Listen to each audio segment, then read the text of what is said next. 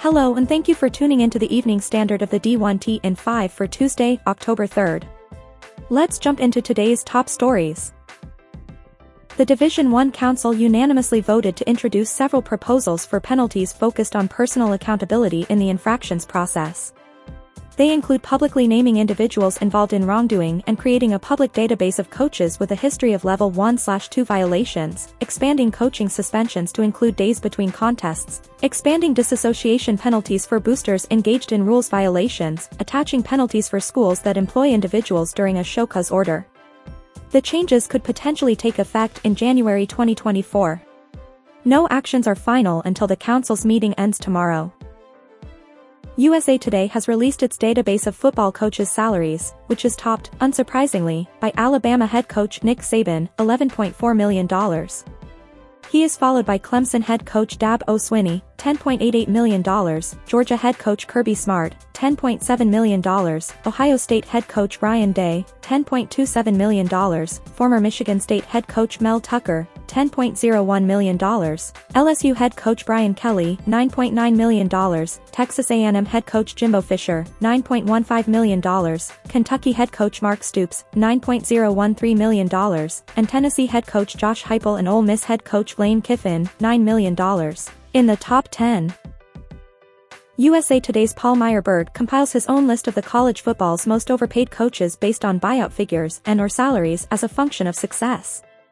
His list starts with Texas A&M head coach Jimbo Fisher and includes Houston head coach Dana Holgorsen, who has a $14.8 million buyout as of December 1, Indiana head coach Tom Allen, Cal head coach Justin Wilcox, $20.7 million buyout, and Florida head coach Billy Napier. Also from Myerberg are the most underpaid coaches, including Colorado head coach Deion Sanders, Washington head coach Kalen DeBoer, Fresno State head coach Jeff Tedford, Marshall head coach Charles Huff, and New Mexico State head coach Jerry Kill. Knight Commission CEO Amy Privette Perko said, when it comes to football coaching salaries at the top level, university presidents decided that they would follow the pro model. Everything else is structured in a different model. And frankly, that's what's causing the model to rip apart at the seams.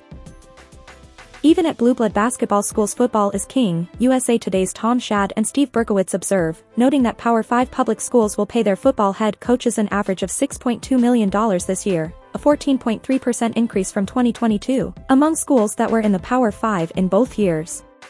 They write, it's also nearly double the average salary, $3.35 million, that those same schools paid their head coaches in men's basketball, in 2022 to 23, they note. Even at Kentucky, where men's hoops head coach John Calipari is due to make $8.5 million this year, making him the sports' highest paid coach, Wildcats football head coach Mark Stoops outpaces him with a salary of over $9 million.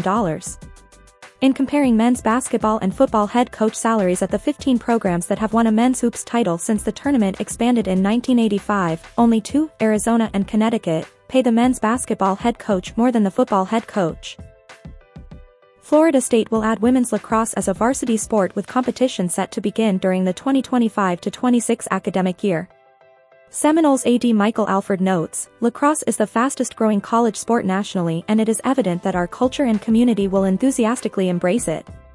Lacrosse provides another opportunity to compete at a championship level. As a club team at FSU, women's lacrosse has a proven culture of excellence and achievement. In hearing from both current and former players, their passion and input throughout this process was constructive and helpful in our decision-making.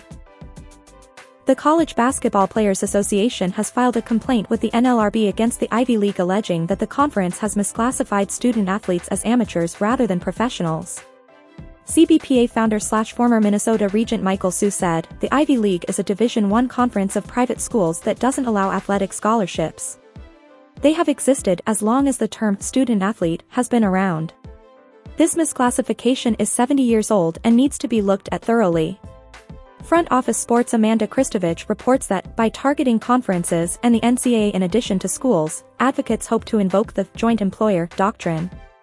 They're inviting the NLRB rule that multiple entities employ college athletes, including private entities like conferences, which are under the NLRB's purview.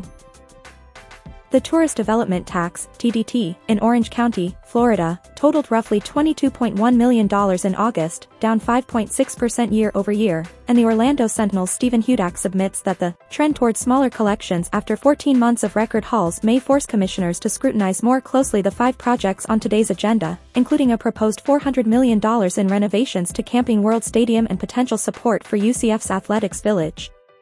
Hudak also notes the board is not expected to make any decisions today but still could. Thank you for tuning in to the evening standard of the D1T in 5 for Tuesday, October 3rd. We'll see you back here bright and early tomorrow morning.